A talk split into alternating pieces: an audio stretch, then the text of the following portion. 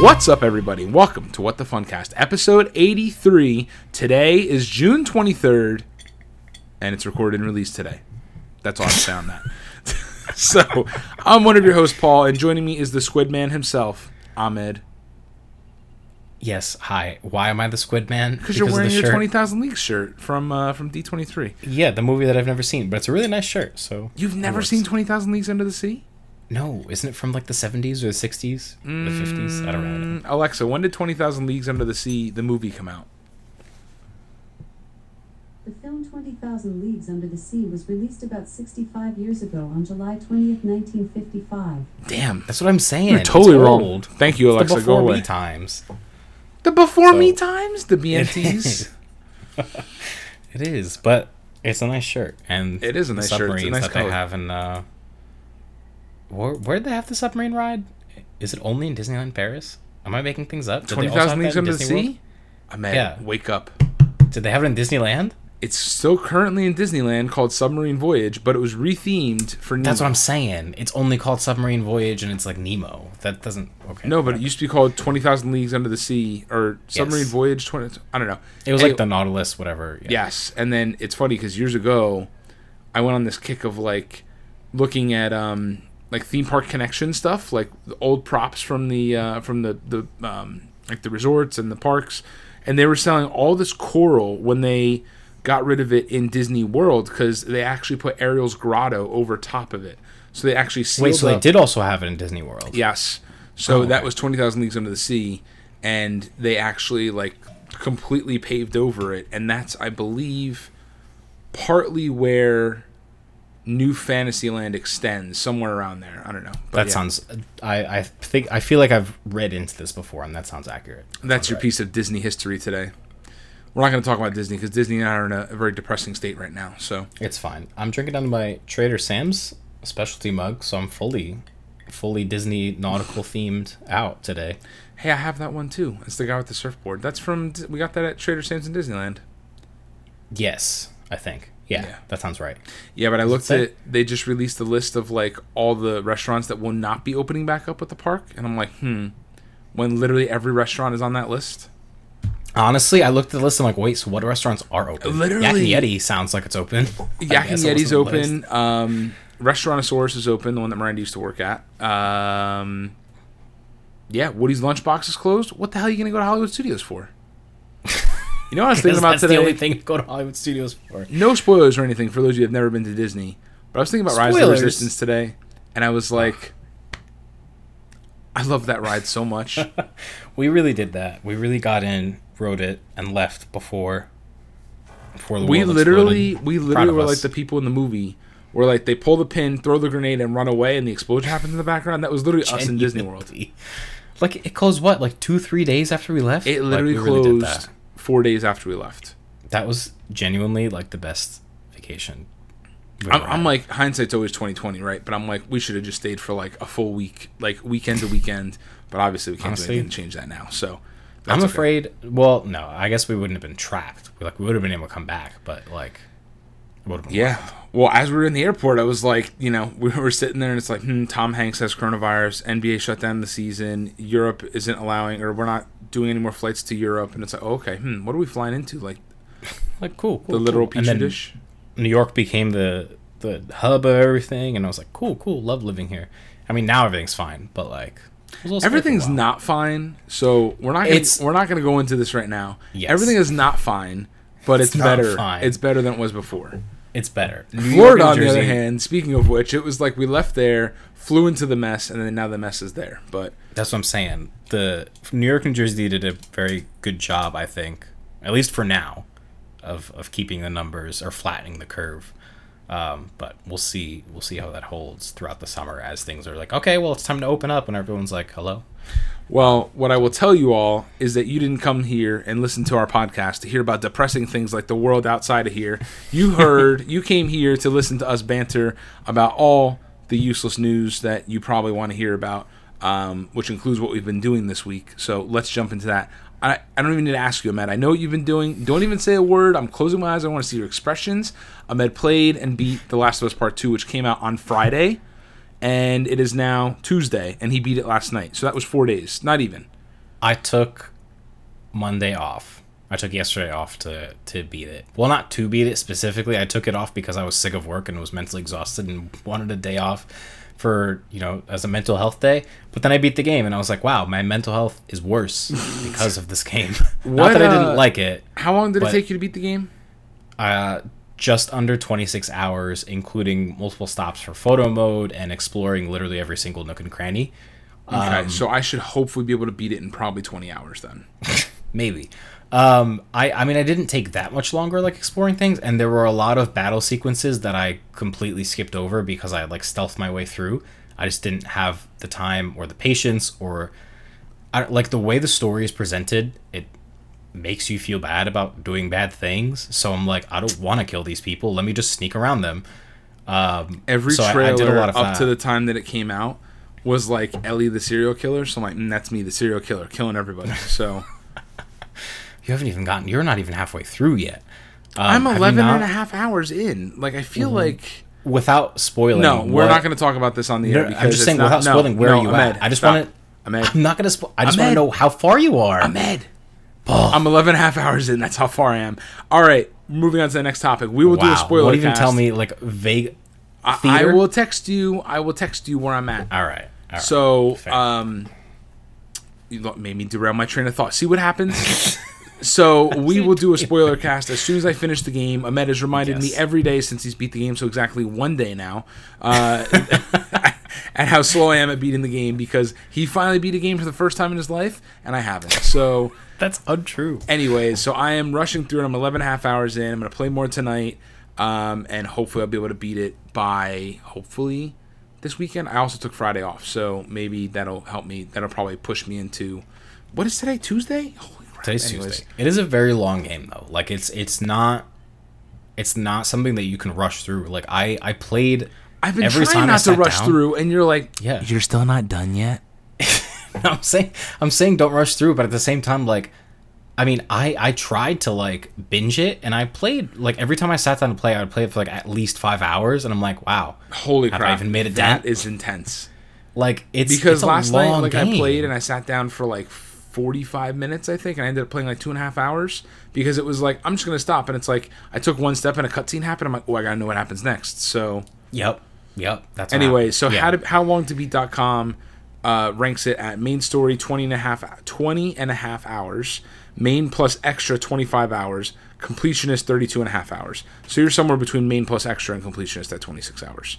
So yeah, like I definitely, I so I, I try to visit every single building, like every single like you know side things because I the way I guess I play games and the reason I like like collecting things so much is to make the game easier for myself. So I like want to go in all those buildings so I can have all the materials and all the ammo I need so that I'm not in the middle of a battle situation with like two bullets and I'm like, uh, well, what do I do? So I always like am overstocked or whatever because I have like you know every single item because I scoured every single drawer.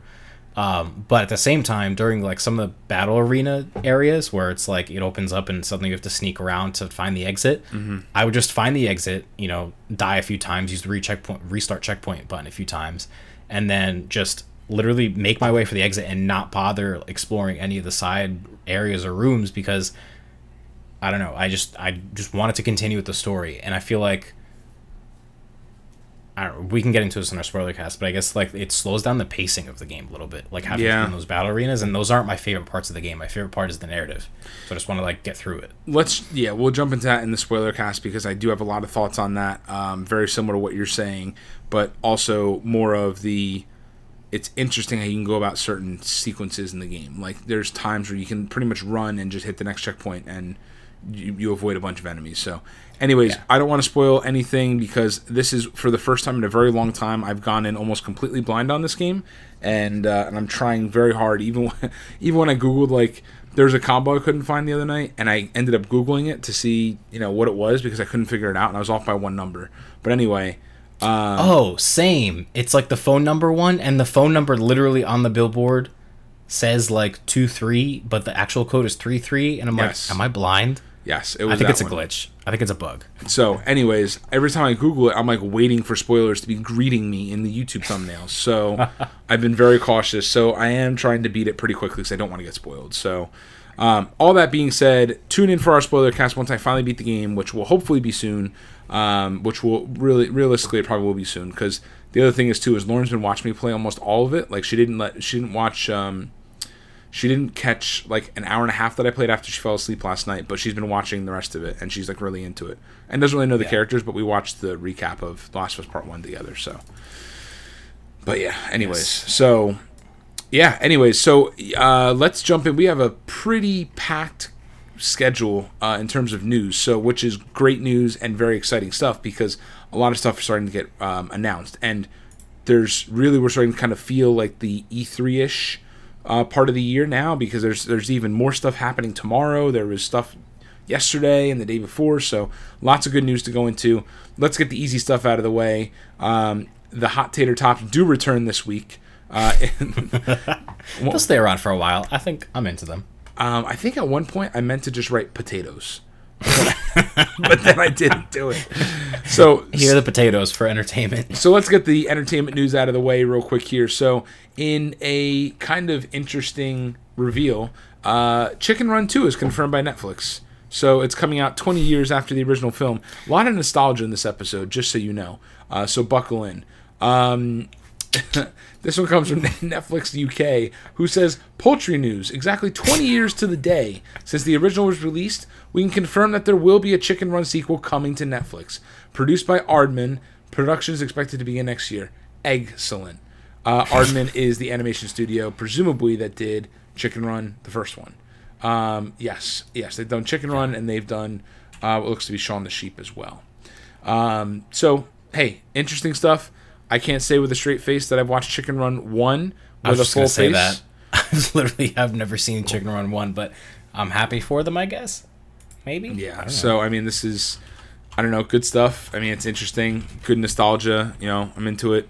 Um, you know, I don't know.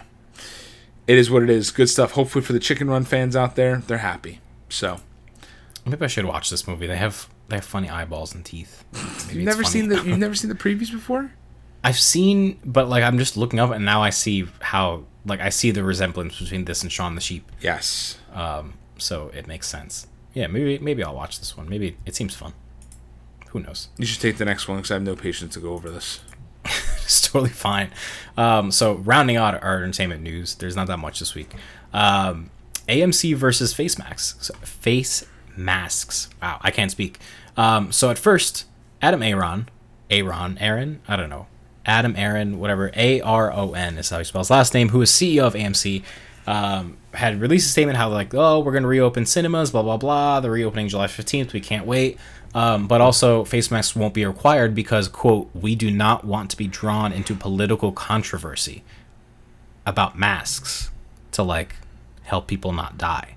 Political controversy. So, anyways, everyone, rightfully so, had like a huge. There was a huge public backlash. Um, everyone's like, "Are you kidding me? This is absolutely ridiculous." Blah blah blah. So uh, this one comes. Well, not. It kind of comes from IGN. Uh, I quoted a, a quick little snippet here. Following the public backlash, AMC Theaters has reversed course and will now require patrons to wear face masks once many of their theaters reopen July 15th.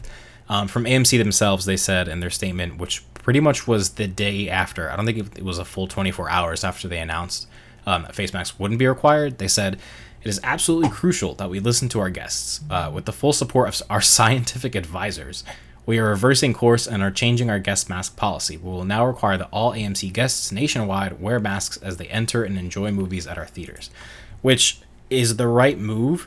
But at the same time, regardless, face masks or not, who is going to the movie theater and sitting there for two hours with a face mask on, feeling their own hot breath on their face while they're trying to watch a movie? Like, this doesn't sound like a good time at all to anybody, but I understand that they were like basically at risk of going bankrupt and closing forever. So if this is what they need to survive, sure, you just probably won't catch me at an AMC theater anytime soon. No, I'm I, just low key yeah. considering canceling my A list for a while because I don't think It's I'm on pause, any isn't it? It's it's on pause, but I'm assuming once they reopen, it will be not on pause. No, you have you have the option to resume it when you want to. I believe. Um, Do you? Okay, good to know. I, did not know that. oh come on! You didn't read the email that you got from uh, AMC? I got an email. it might have went to my spam. I don't know. thousand emails. No, I keep my inbox at inbox zero, but it might have went to my spam. I don't remember getting an email. Here, exciting news from AMC theaters to our valued A-list members, AMC stubs, yada yada yada. Um, AMC stubs. Please watch uh, AMC. Do, do, do, do, do, do, do. What the hell? I thought I. I feel like you're making it up. I haven't seen anything about No. that. No, hold on. I mean, I would love that because I don't want to pay, but also like regardless of whether or not it'll be automatically on pause, I feel like um, I'm not under contract or anything. Like it wasn't like a even if it was one year, I'm well past that. Like I could cancel and re read up my subscription without issue later I on. Um, I so- am like I. Okay, I'll I'll take a I'll take a, a rain check on that one. I'll I'll look it up. Um. I- I'll I'll look that up. I'm pretty sure I saw that, but I can't I can't. I mean, that'd be great. But yeah, like all of my subscrip- like I have ClassPass that I have to like put on pause because there's no way in hell I'm going can you consider going back to a, a gym or anything for the time being. Um, I have to put uh, my Six Flags membership. Actually, I've been paying for it this whole time, and they're like, "We'll just keep adding months onto the end of your membership." I'm like, No. I understand what you're doing here because you don't think I'm going to ever end my membership, but I will. Watch me. yeah, Um, no, that's so, not yeah. good. there's no point in keeping it because I could like I'm not under contract with any of these things and there's no activation fee really so I could just restart it whenever I actually do get a chance. I'm considering doing the same with my Disney um, annual pass, just canceling it and because we're not canceling it, but there's an option for me to get a refund for the months that I didn't go. Um, whereas as of now, if I don't request that refund, they're just going to tack on the extra months at the end of my existing Oh yeah.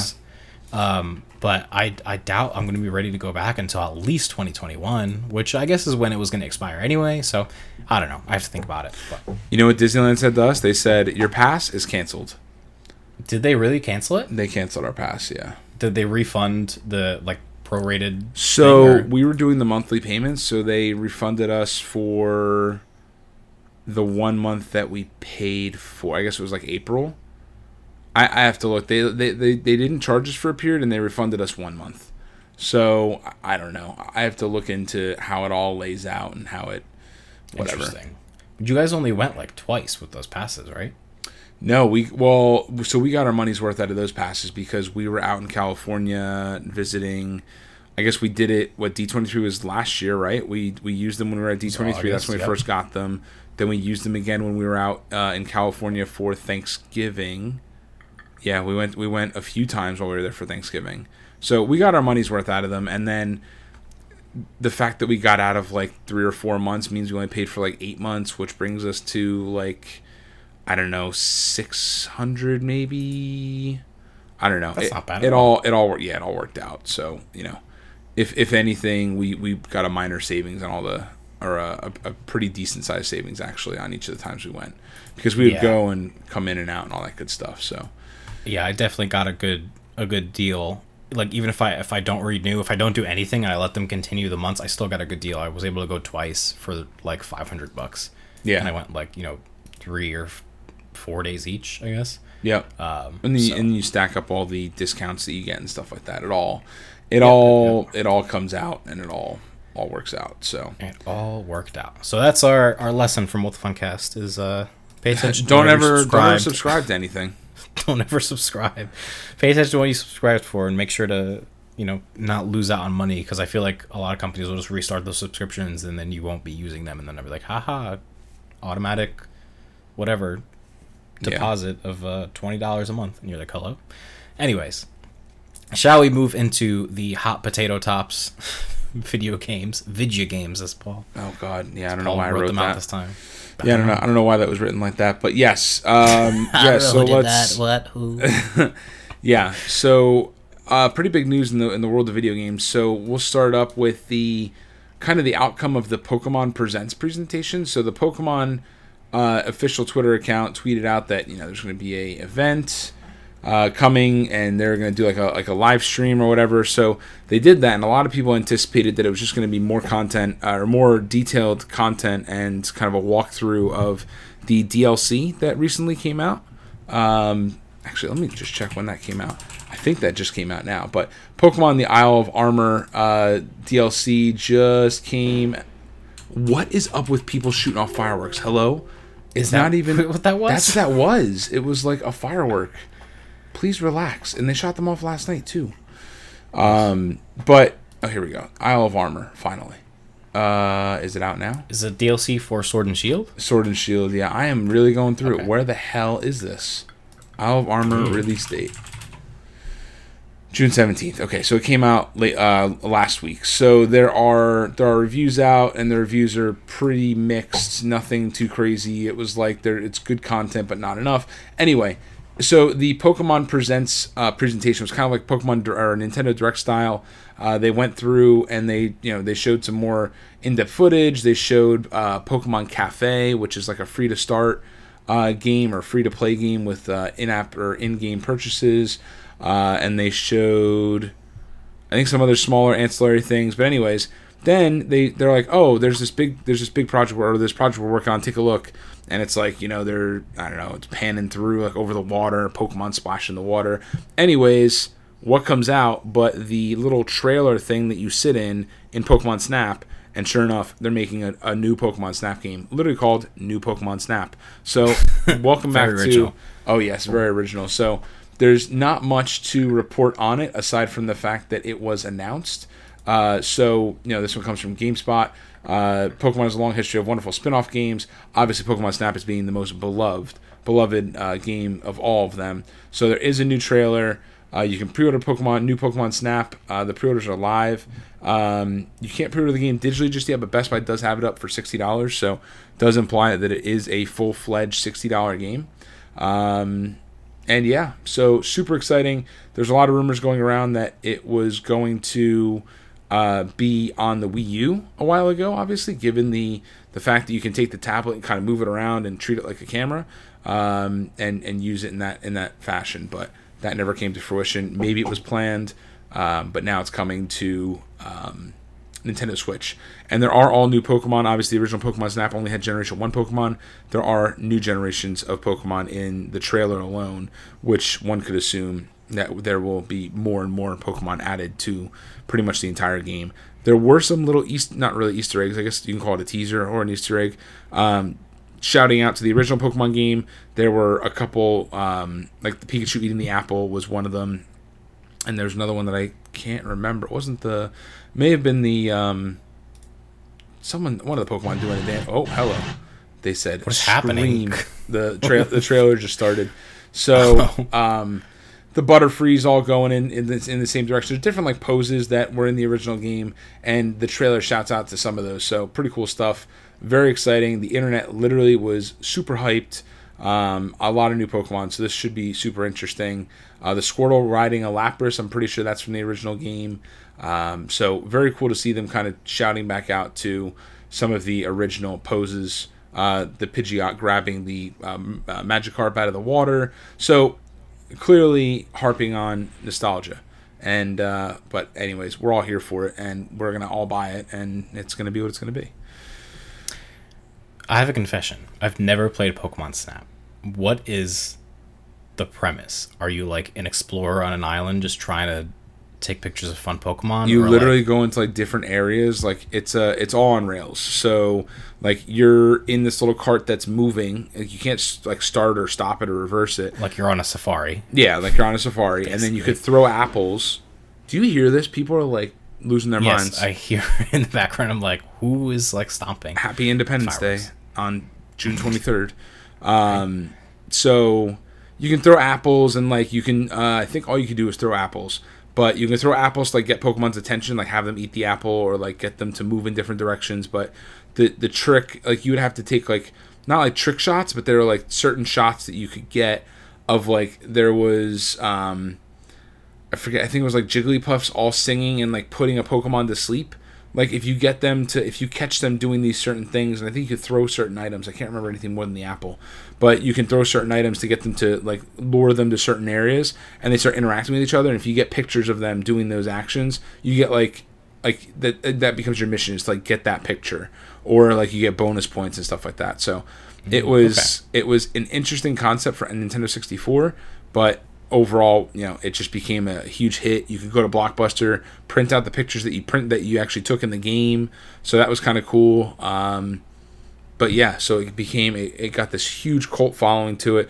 Not really a cult following because it was super popular, but it's just had this following for as long as I can remember, and like everyone and and literally everyone had this game and played it when they were younger.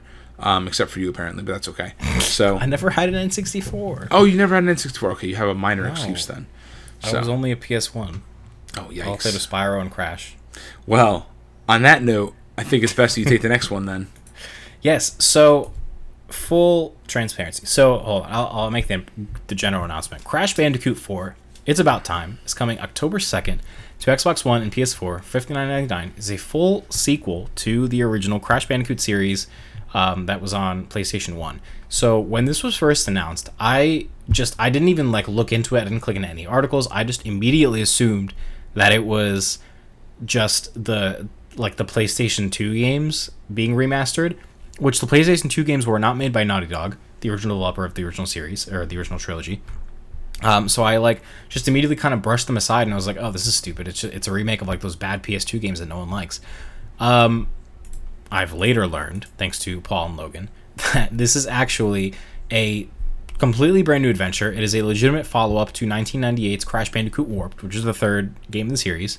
Um, so Crash Bandicoot 4, It's About Time, is a completely new platformer, you know, built from the ground up, um, original game, not a remake, and it kind of apparently completely ignores all of the PS2 games, um, which were not that well received. I remember, I mean, I never owned a PS2, so I didn't really play them, but I remember playing them at like a friend's house and being like, eh, this isn't as great. Um, so, anyways, this one comes from The Verge uh, to quote After more than a 20 year wait, a true sequel to 1998's Crash Bandicoot Warped is coming to PS4 and Xbox One October 2nd. Um, picks up decades after the events of Warped, uh, back when you defeated antagonists Neo Cortex, Dr. Entro- N. Tropy, N. Tropy, uh, and Uka Uka, and left them stranded on a distant planet. The sequel picks up with the trio escaping, resulting in a rip in the fabric of space and time, which is interesting. It kind of sounds like the new Ratchet and Clank game, which has a lot to do about rifts through space and time. Um, taking inspiration from the original PlayStation trilogy, the game will be a platformer. Tra- uh, trailer shows that we'll be still spinning and jumping our way through enemies and over bottomless pits while also collecting Wumpa fruits, but also adds new gameplay mechanics to refresh the classic formula, such as wall running, rope swinging, rail grinding, and quantum masks, which appear to allow the fuzzy marsupials to run on the ceiling or slow down time. Um, so it'll be developed by Toys for Bob, which was the developer behind the remastered Spyro trilogy. Um, so it seems like they're in good hands um, because, yeah, I don't know. They, they did a good job with Spyro Reignited. Not that that was an original game, it was more of a, a remake, but they did a good job with that. So um, this is pretty exciting. I, I wasn't excited about this until I realized that it was an actual brand new game. I kind of wrote it off right immediately. So um, it's been a while, I feel like, since we've had a legitimately good platformer. I think, I guess the last one was uh, Super Mario Odyssey, but uh, could that be considered a platform? I guess it's a platform. Yeah, right? it's absolutely a platformer. Yeah. Um, so it's exciting because it's it's Mario's held the spotlight for so long, and Crash and Spyro were great in their time, but well, all we've gotten is remakes, and so it's it's good to see some something original that isn't like, you know, a weird Kickstarter thing like Yooka-Laylee, which I'm sure was fine, but it didn't really get the mainstream appeal. Yeah, um, there there's as this been one. a there's been a lot of platformers. A lot of them have been more indie based platformers. I mean, there's That's what I mean. Yeah. Yeah. It's more indie underground. You have to kind of go crate digging to find those good games, as opposed to this being like a major, you know, AAA release. Yeah, and and yeah, I would I would definitely agree with you there because obviously we had the remasters of the Crash games, the remasters of the Spyro games, um, and yeah, that's kind of where we're at. So this is the first new one, and yeah, it it does just disregard all of the PS2 games and the GameCube games and the Xbox games, and I think that's kind of where they stopped. They were all ports across all three systems, but still they were all bad, um, or fairly bad. At least I know I played the first PS2 one, um, and it was you know entertaining, but it wasn't like Warped or uh, two or one. Um, so, anyways, yeah, I think this is super exciting. I think it'll be. I hope it's good. Coming October second, that's pretty cool. That's I mean, this holiday is great. Um, obviously, this has been rumored for a long time, especially with porting the N. Sane Trilogy uh, over to modern consoles. So, very exciting stuff. Yeah. Um, and I, I was actually I stopped before I got to this point in the Verge article, but they mentioned how in the 2000s the series went through an identity crisis, and a variety of developers released 15 new Crash games, which I didn't even realize there were that many. I thought it was just like the shitty PS2 ones. Oh like, no, there's there's a lot of bad ones. there was a hack and slash, an RPG. I didn't even realize that they made a Crash RPG. Can you imagine? Um, but I guess it was kind of going to be in the vein of like you know Paper Mario being an RPG for the Mario series, but yeah, very interesting stuff. Um, but yeah, no, this will be good. Um, I'm just surprised, I guess, that it's coming out so late in this generation without any. They didn't mention anything about the them being compatible with the next generation. Not that well, I guess eh, you know all PS4 and um, and Xbox One games will be backwards compatible. Um, PS4, you know, all the games being released after July are being backwards compatible, um, and Xboxes, you know, they've been touting that they will be backwards compatible for a while now. So, um, I guess it'll be it'll be fine, but it's interesting they're not just you know making an I don't know maybe it'll be released with like upscaled options in the games which Yeah, we'll actually get into in a, in a little bit as we talk about um, Cyberpunk and Avengers. I'd imagine. down the line. Yeah, I'd imagine that this will be supported for next, uh, one of these next gen upgrades. And speaking of which, by the way, I did forget to mention during the Pokemon presentation, they did say that there's going to be another major announcement. Well, they said a big announcement tomorrow, so the 24th, one week after the first uh, Pokemon presents. So there is rumor that it could be a Diamond and Pearl remake, uh, presumably for Switch. Um, so we'll see. Stay tuned there, I guess. So that's happening at 9 a.m. tomorrow Eastern time. Interesting. Um, just I- going back to your 15 game comment, in the main series, Crash Bandicoot 1, Cortex Strikes Back, and Warped, those are the three on the PS1. The Wrath of Cortex, Twinsanity, Crash of the Titans, Mind Over Mutant are the next, what is that, three, four? I remembered all four of them. That's for They're on PlayStation 2, Xbox, GameCube. Some of these, Crash of the Titans and Mind Over Mutant, were on the Wii, Nintendo DS, the PSP, the Xbox 360, and the PS2. I've not heard of any of those. I've maybe heard of Twinsanity, but that, that's about it. Racing, Crash Team Racing, obviously the original. Crash Nitro Kart for PS2, Xbox, GameCube, Game Boy Advance, and the N-Gage. Anyways, Wake Up America. Um, Crash Tag Team Racing, PS2, GameCube, Xbox, PSP. Crash Team Racing Nitro Fueled, obviously being the remaster. Crash Tag Team Racing is in Mario Kart Double Dash, but Crash. Yeah, yeah, pretty much. Um, party games, Crash Bash on PS1. Crash Bash was good. Ready for this one? Crash Boom Bang on Nintendo DS. uh, Crash spin-offs: The Huge Adventure on Game Boy Advance, N-Tranced on Game Boy Advance, Purple Ripto's Rage on Game Boy Advance. Okay, this is where things go. Oh, okay, it's only one game. Skylanders Imaginators. He was like a not a DLC character, but like a, a spin-off character in Skylanders. Imaginators. I remember that Skylanders was in the Spyro universe, and I was like, what? That's weird. Yikes. Okay, mobile games. Nitro Kart 3D on iOS, Zeebo and N-Gage 2.0. Mutant Island. Zeebo? Mutant Island on BlackBerry and Java Micro Edition. Uh, Wow. Nitro Kart 2 on uh, 2010, released for iOS. And then Crash Bandicoot Mobile, released for Android in 2020. Really? Wait, what? I've never even heard that. Neither have I. Wow, remember when games would be released for JavaScript for like those old like smartphones that weren't really smart, like those Nokia phones? Yes. That had like a file system. Ugh. I'd be pleased. like, I'd, I'd be very pleased to help with the JavaScript. Stop. There was like a um I remember this old like Prince of Persia game that I downloaded on my mom's phone because she had like one of those Nokia like smartphones. Um, wasn't really smart; just had like a big screen for the time, and it had like a file manager. So you're like, "Wow, it's smart." Um, so you could download uh, random Prince of Persia games, and that was fun. Anyways, moving on. Yes. the Moving on episode, we past uh, Prince of Persia on mobile. Ugh, I love Prince of Persia. Anyways, um, Microsoft's Mixer is closing and moving, or I guess I don't know, trans something, transposing itself onto Facebook Oh Gaming. God, this is another mess. this is a big mess. So um, this one comes from The Verge. There's a there's a few things I wanted to cover here, so it's it's brace yourselves. Um, Microsoft is closing its Mixer service on July 22nd and plans to move existing partners over to Facebook Gaming. The surprise announcement means micro, uh, sorry, means Mixer partners and streamers will be transitioned to Facebook Gaming starting today, and Microsoft will no longer operate Mixer as a service in a month's time. Um, side note: there were reports, not reports. There's like literal videos where you can watch, um, and I think I'll get into this later. But like people literally found out about this while they were streaming, and like people in the chat were like, "Hey, Mixer's shutting down," and people were like, "What?" and started like crying on the stream. Um, so uh, continuing from The Verge.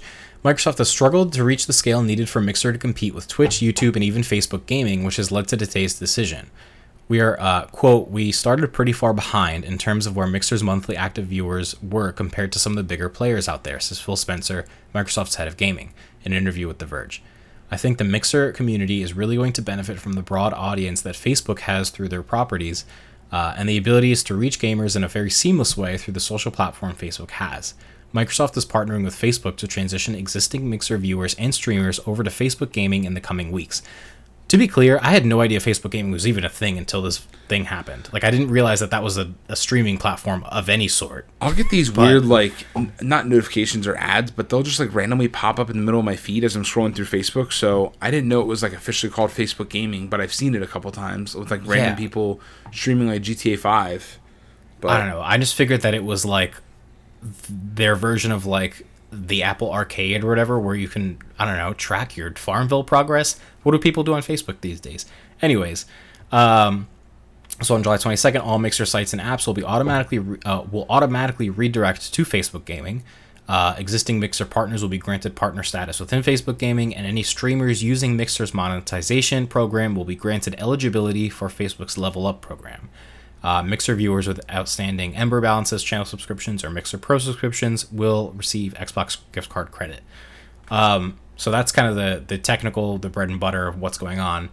Um, but now the the more human side of it is that there are people that have gained a lot out of this, and there are people that majority of people have not gained anything, and it's kind of disappointing. Um, so the people that gained uh, Ninja and Shroud, which are huge streamers. I'm sure you all know Ninja. I didn't really know too much about Shroud, but um, they were both kind of poached, uh, whatever you know. What's the word? Contracted, I guess, or I don't know, reached out to by Mixer to to try to amplify the platform. Ninja being the big one, um, and they were paid less than a year ago. Uh, I believe Ninja was paid 30 million and Shroud 10 million in their contracts to get exclusivity on Mixer, um, to to get them off Twitch, and to kind of build up Mixer's fan base. Um, that comes from essentially sports.com, by the way. But now that Mixer is moving to Facebook Gaming, they are under no contracts at all. Those contracts are broken. The contract does not transfer to Facebook Gaming. They are essentially free agents, and they got thirty million dollars and ten million dollars respectively, and are no longer under contract, which is absolutely insane. Like, good for them, I guess. They extremely lucked out because now they could just go back to Twitch where they originally were, and they're like millions of dollars richer, um, which is insane to me. yeah, on the it's it's really crazy. So I think I I sent you a link with to a tweet. Let me just read it real quick because maybe I misunderstood it, but it said Facebook offered an insane offer at almost double for the original Mixer contracts of Ninja and Shroud, but loaded Ninja and Shroud said no and forced Mixer to buy them out.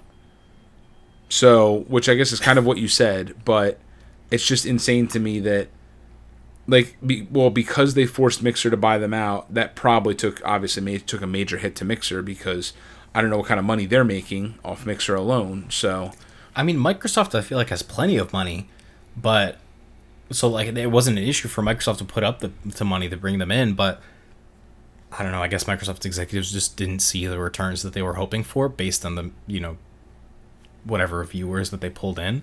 I feel like not many people like Ninja moved to Mixer and that was like a big deal, and then then what? Like no one else really moved. It wasn't like a big platform. Personally, I never really you know watched or used Mixer except like watch E3 one time on my Xbox. I don't know. Um, so so a lot of people are actually losing in this deal because they've built up these huge platforms on Mixer and are you know have to kind of essentially restart on Twitch um, or on Facebook Gaming, but I don't think anyone is willing to. So also from The Verge, separate article. Um, quote, it's difficult to find many Mixer streamers who are willing to move to Facebook instead of Amazon owned Twitch. I spent three hours last night hopping into a variety of Mixer partner streams, from ones uh, broadcasting to thousands to those who have just started out streaming to a handful of loyal fans.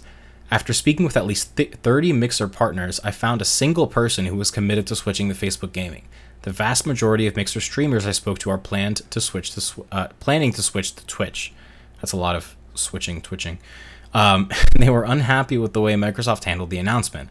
Um, quote, I found out this was happening literally when I was live, says Pumpkin Kitty, who was streaming live to hundreds of people while trying to understand the news. A viewer alerted him to the mixer closure. He said he was, quote, leaning towards Twitch before making it official hours later. Mixer's biggest streamer, Ninja, even stopped by Pumpkin Kitty's chat to donate $250 and briefly hosted a stream to boost viewers. Um, so it seems like it was handled in a pretty shitty light or shitty way. Um, but yeah, I don't know. This it seems like it's not that big of a deal to just move streaming services, but when you build up a platform like that on one service, it's really hard for that to translate to another service. And you can see this in action when you I don't know, look at like someone that has you know 20,000 followers on Instagram, but then you go to their YouTube page and they have maybe 100 subscribers. Like it, your following just doesn't follow you platform to platform like that. It's very platform independent. Uh, Which is interesting because it's it's almost like people are more loyal to the platform than the streamer.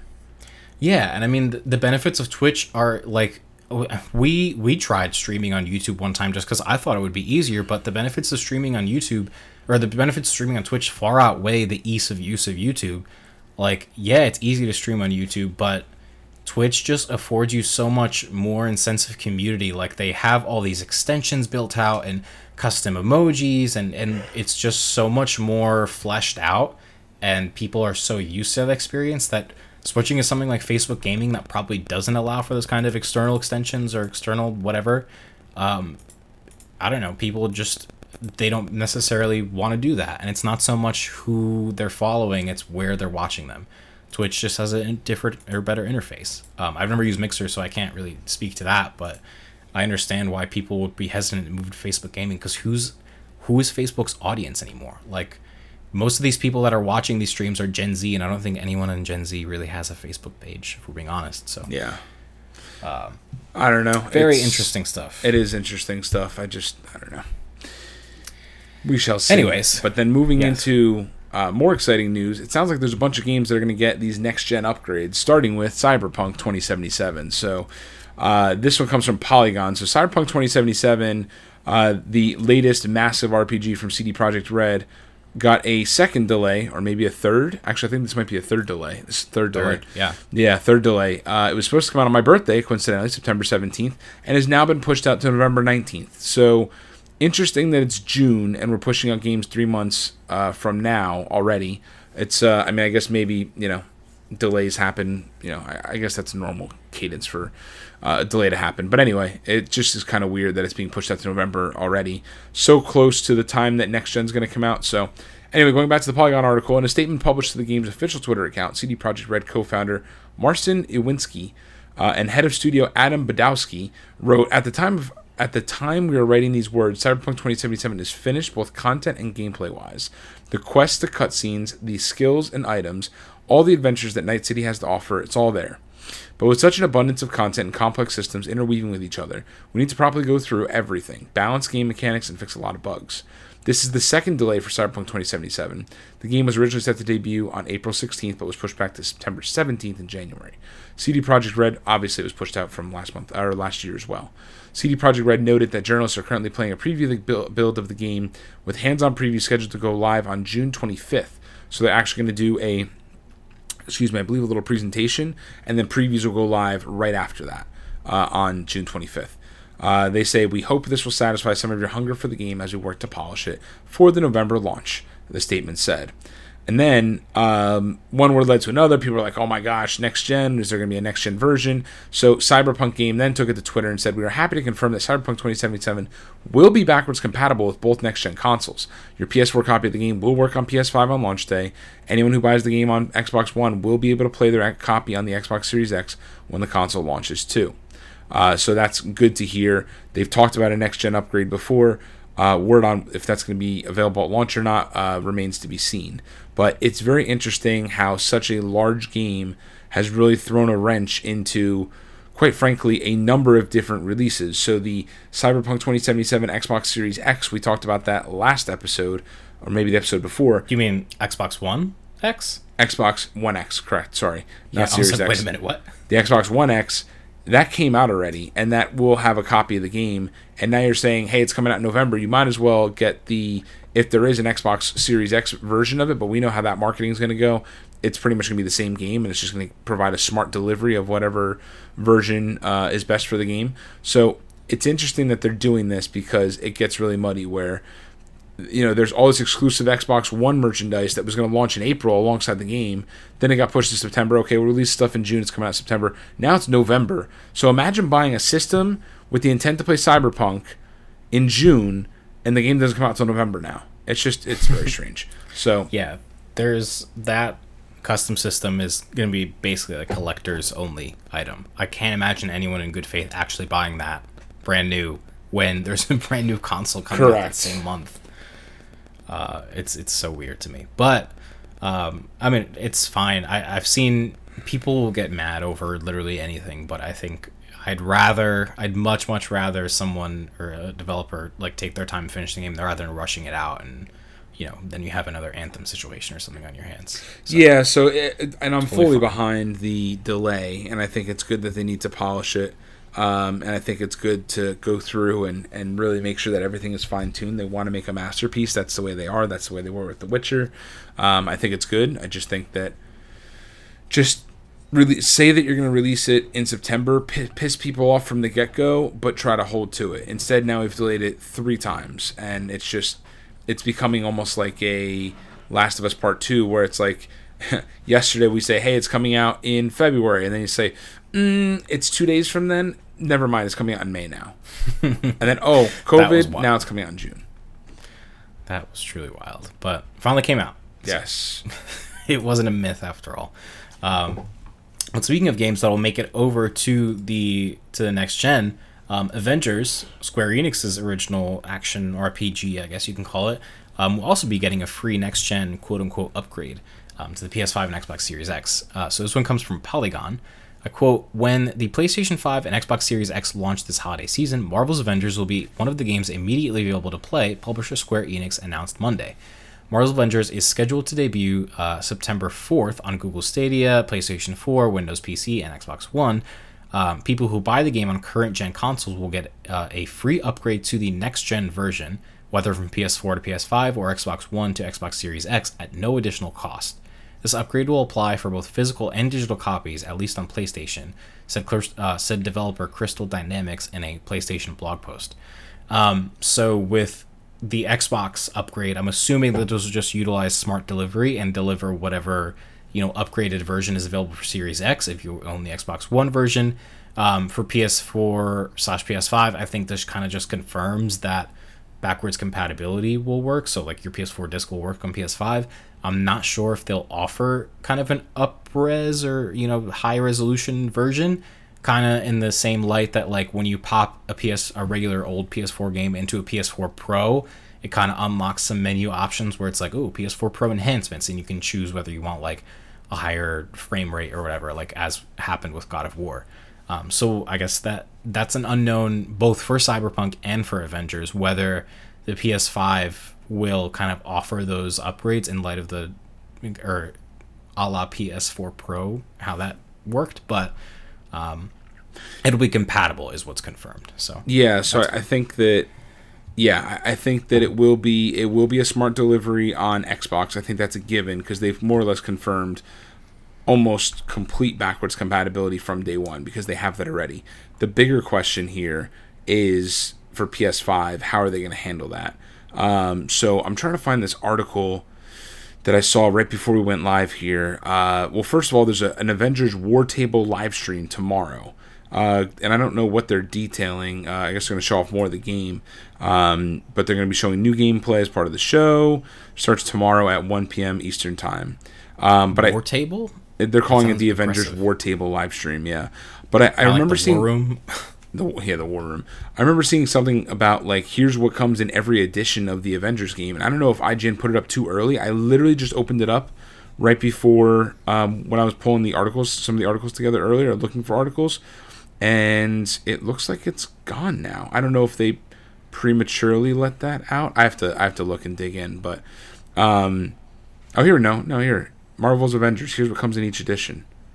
Oh, it's just a pre-order guide. Never mind.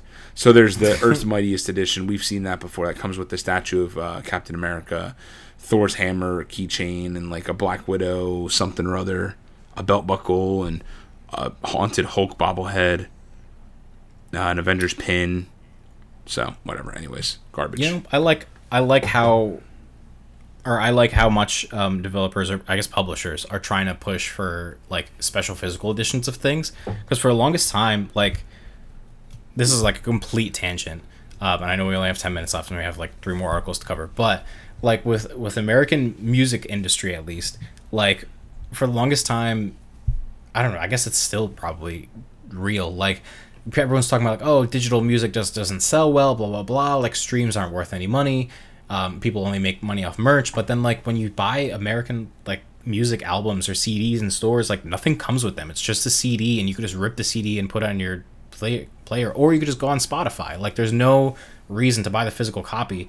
Whereas like k-pop specifically you go into these i'm paul's like laughing but you go into like these these stores in like koreatown and you go to the k-pop section and like all these albums have like huge special editions. They're like giant books and they have like photo cards and and and biographies and like art books and it's like this whole thing like you're buying something that like is special. So i think that with games it's the same thing is happening. Publishers are starting to realize like a lot of we're like we're pushing for a lot of digital versions of games but like there is value in buying a physical version that comes with all these like special items that you know you wouldn't get if you had the digital version like i specifically wanted the last of us part 2 special edition in in physical copy because it comes with a steelbook and the physical art book i could got i could have gotten that art book in a digital version if i got the deluxe edition you know from the playstation store but like i don't know it just doesn't feel the same to look at the art in a digital you know, on my PS4 to have to boot it up as opposed to having like something I have in the coffee table that looks a little nicer and it's hardcover. I don't know. I mean, it's the size uh, of an ant. It's small. It's not a large art book, but it's still nice to have it physically. And I, and I like that a lot of game publishers like it seems like a, a money grab, and it's like here's the 16 different editions. There's like the special edition and the special special edition and the Captain America edition and the Hulk edition of like all these things. But I do like it because I don't know there is something special about having a physical game. Like one of my fondest memories growing up, and maybe this is just showing my age, is like driving home from GameStop at the mall and like reading the instruction booklet for the game that I just bought. Uh, so, Uh, so don't I, will say that I do I do really so and I've I've had a, a newfound appreciation especially for some of the instruction booklets because I agree 100% with you. When I was when I was little, my parents would sometimes like if a, a new Pokemon game was coming out, they would like buy it while I was at school, so I'd have it when I got home from school, and they'd like bring it to like pick me up from school sometimes and whatever. And that was those are like some of the fondest memories of of like engulfing myself into a video game of you open the box, you open it up, you're looking through the the, the, the instruction manual, hoping that you'll see something you haven't seen before after you've been following like the internet forum, like the Nintendo Power forums for months leading up to this game, right? And you do see a couple things, and you're like, "Oh my gosh, I can't wait to play!" And then you engulf yourself in that game and in that world. I will say that I do think that it's gotten a little bit out of hand with the all these different editions, and for me, like, you know, so obviously I, I I opened up so when I got I got the Ellie edition of The Last of Us uh, Part Two a day early, which didn't really matter because I still had to work and everything. So I didn't I only played it for probably a couple hours more than most people that got it at midnight. But it comes with a statue and Ellie's backpack with Ellie oh, two of the pins that are on Ellie's backpack, and it's super cool. But quite frankly, like I don't have a use for it. Like it's really nice and everything, but I don't need a statue of Ellie playing a guitar like on my shelf. I just that's just not what I need. Yeah, I don't know. That's fine. I will gladly take it off your hands. I will shoulder this burden for you, Paul. Oh, yeah? It is my sacrifice. Oh yeah. So what's crazy though is that there's a lot of people like that that don't want that stuff, and they'll like you know like I ended up piecemealing my my you know limited edition and piecemealing and putting it up on you know it's like secondhand on eBay and like people would buy pieces of it because they don't want to spend two hundred thirty dollars on the Ellie edition. They only want to pay thirty dollars for the bracelet because maybe they're a cosplayer or whatever. And you know like the backpack, like the backpack has gotten ridiculous. It's like you know, like, like, people are piecemealing these things apart. I did it just because I had the game, and I'm like, I'm not gonna not play the game early if I have it here. So it's uh, it's just very How interesting. big is the backpack? Like normal sized backpack? Yeah, or the, the like, backpack's like normal sized. Yeah, Oh wow. Anyways, So- maybe I should have gotten that edition. But also two hundred dollars. Hmm, I don't know. two hundred and thirty dollars. And I looked while I was looking. Towards I was looking on eBay to see how much the prices have like gone up because by the time that I got it, it there was like nothing on eBay. The backpack alone right now is selling for two hundred dollars. That is unreal. And I maybe I just- should have bought it just to reset. And I well no, I mean it. it oh well, the thing Oh is like the Ellie editions themselves are like I mean people are spending like 330 350 dollars on them, which a hundred dollar markup is not terrible, especially when you factor in tax and whatever. But I mean, it's still crazy. It would never be for me, but I just, you know, I don't know. It's it's pretty crazy, and I, you know, I, but I, I give the developers credit because, in my opinion, you should have like a special edition with just the steel book and the art book, and then you have the Ellie edition. But instead, you had like the collection edition, which didn't include the backpack, but included everything else. And you had the Ellie edition that included the backpack, all the things in the collection edition, and um, something else. What, what was this like letter or something? I don't know. There was a one extra thing. I don't know. For me, it just I don't know. It gets very muddy, and even with the Avengers thing. Well, for instance, right? So SpongeBob, the Battle for Bikini Bottom rehydrated edition, uh, rehydrated, whatever, the remaster of the PS2 game came out. There was a three hundred dollar fun edition that came with like six keychains, three statues, one of SpongeBob, Patrick, and Sandy Cheeks, and stickers, I think. And it sold for like three. It was the MSRP was three hundred dollars or three hundred fifty dollars. I'm like, who is spending that much money on a SpongeBob game? Sure enough, it sold out, and you know whatever. And the game apparently is not very good um, because it's just not aged well. So whatever. I don't think it was even good back in the day, to be totally honest. I didn't think Like, it was, either. surprised. And people are like, "Oh my god, this is amazing." I'm like, "Oh okay." That was the game that was Like- like on clearance everywhere. I feel like it was on par with the old Rugrats games. I remember one time I convinced my mom to buy, like, I think I don't know, it was Rugrats in Paris or something for PS One, and it was terrible. And she was like, "I can't believe you made me spend fifty dollars on this. We're returning it." And I was like, "You know what? That's fine because it wasn't that good." Oh my And I love the Rugrats. Anyways, you want to take?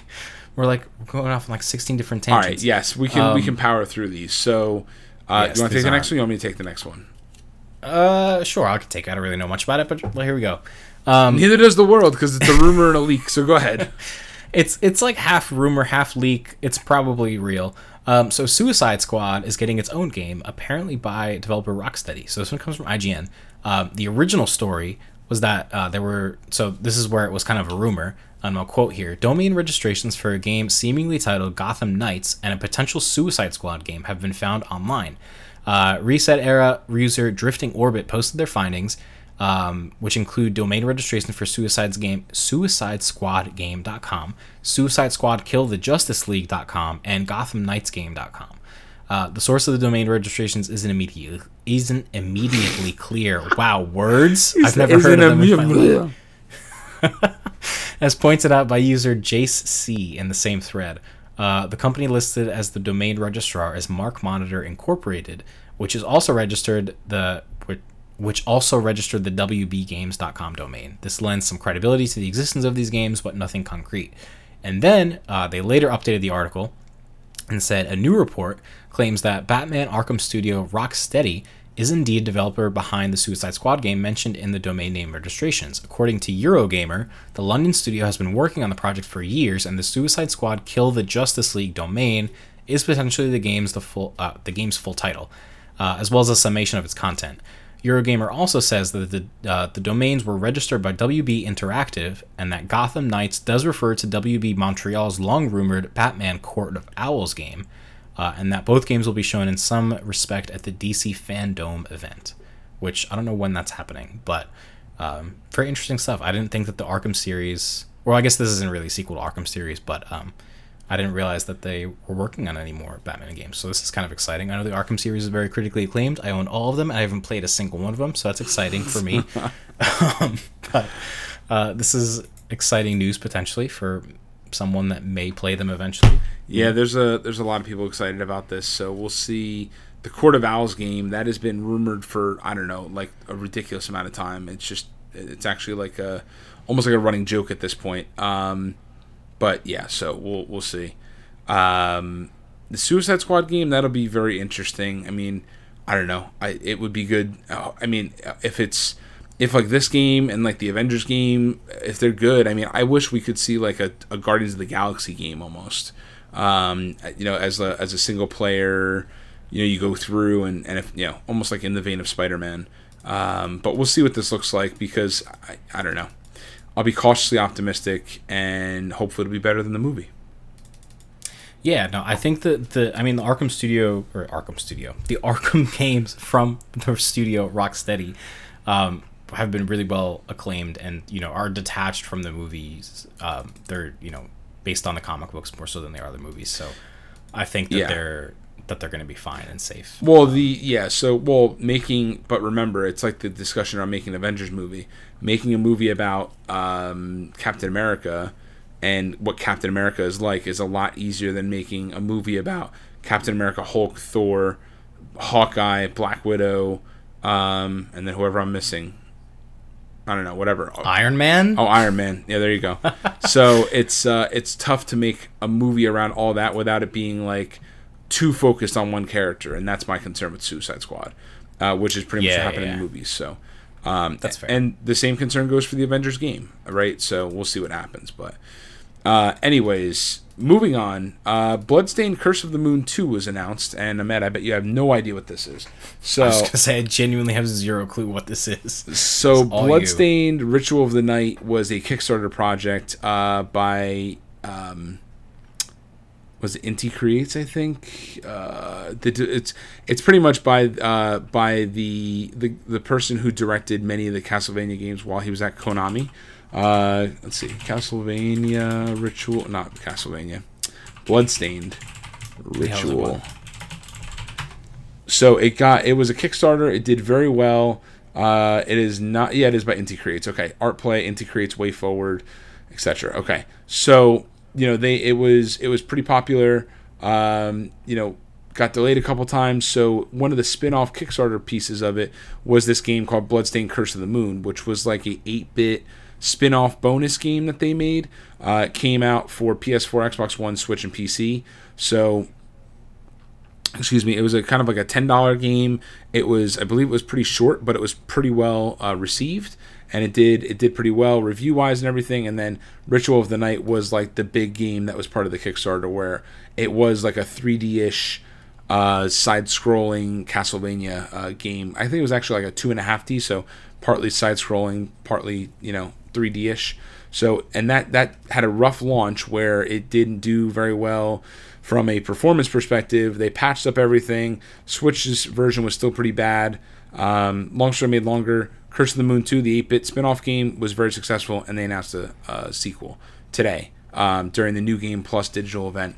Uh, so that's uh, will be once again produced by Art Plays Koji Igarashi, um, who directed many of the Castlevania games. It'll be coming soon. Did you play any of these?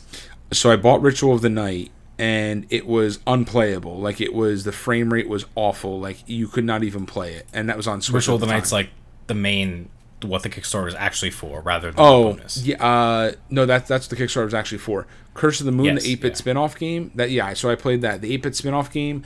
I started to play. I couldn't get into it. It was like it's one of those like super super super difficult eight bit NES type of games, and Yeah. I was like, yeah, no, I'm not into this. So uh, I should probably give it another try. I think it was free on Game Pass, maybe Game Pass, Games of Gold, one of the two.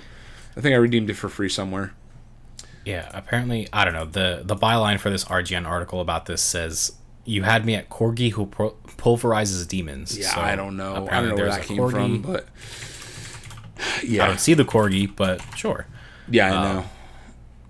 So looks very interesting. the last bit of news that we have comes from the EA This Play is all event. you. I did not watch this. Oh no, it's, that's fine. Neither did I. I just watched the highlight reel. Um, Good. So, EA Play is an event that they typically do. Uh, that EA typically does around the time of E3. Long story short, they uh, they went through and they still had it in a digital form, uh, hosted by Greg Miller, I believe, actually, of from Kind of Funny. So, some of the big things that they announced, uh, the biggest probably, well, actually, I don't know. These, these are both pretty big. Star Wars Squadrons was announced. I believe we talked about the leak that happened on the Xbox storefront page last week on this one. Uh, this was formally announced. It's going to be a $40 game, so you figure it's going to be kind of shorter in content. It will have a full fledged single player campaign, which we said a little bit after Return of the Jedi. Uh, and you'll have uh, two pilots, a New Republic one, an Imperial one, and you'll be alternating uh, controlling during missions. Uh, so that sounds pretty cool. It's coming out to Xbox One, PS4, and PC on October 2nd, which I believe is the same day as Crash Bandicoot 4, right?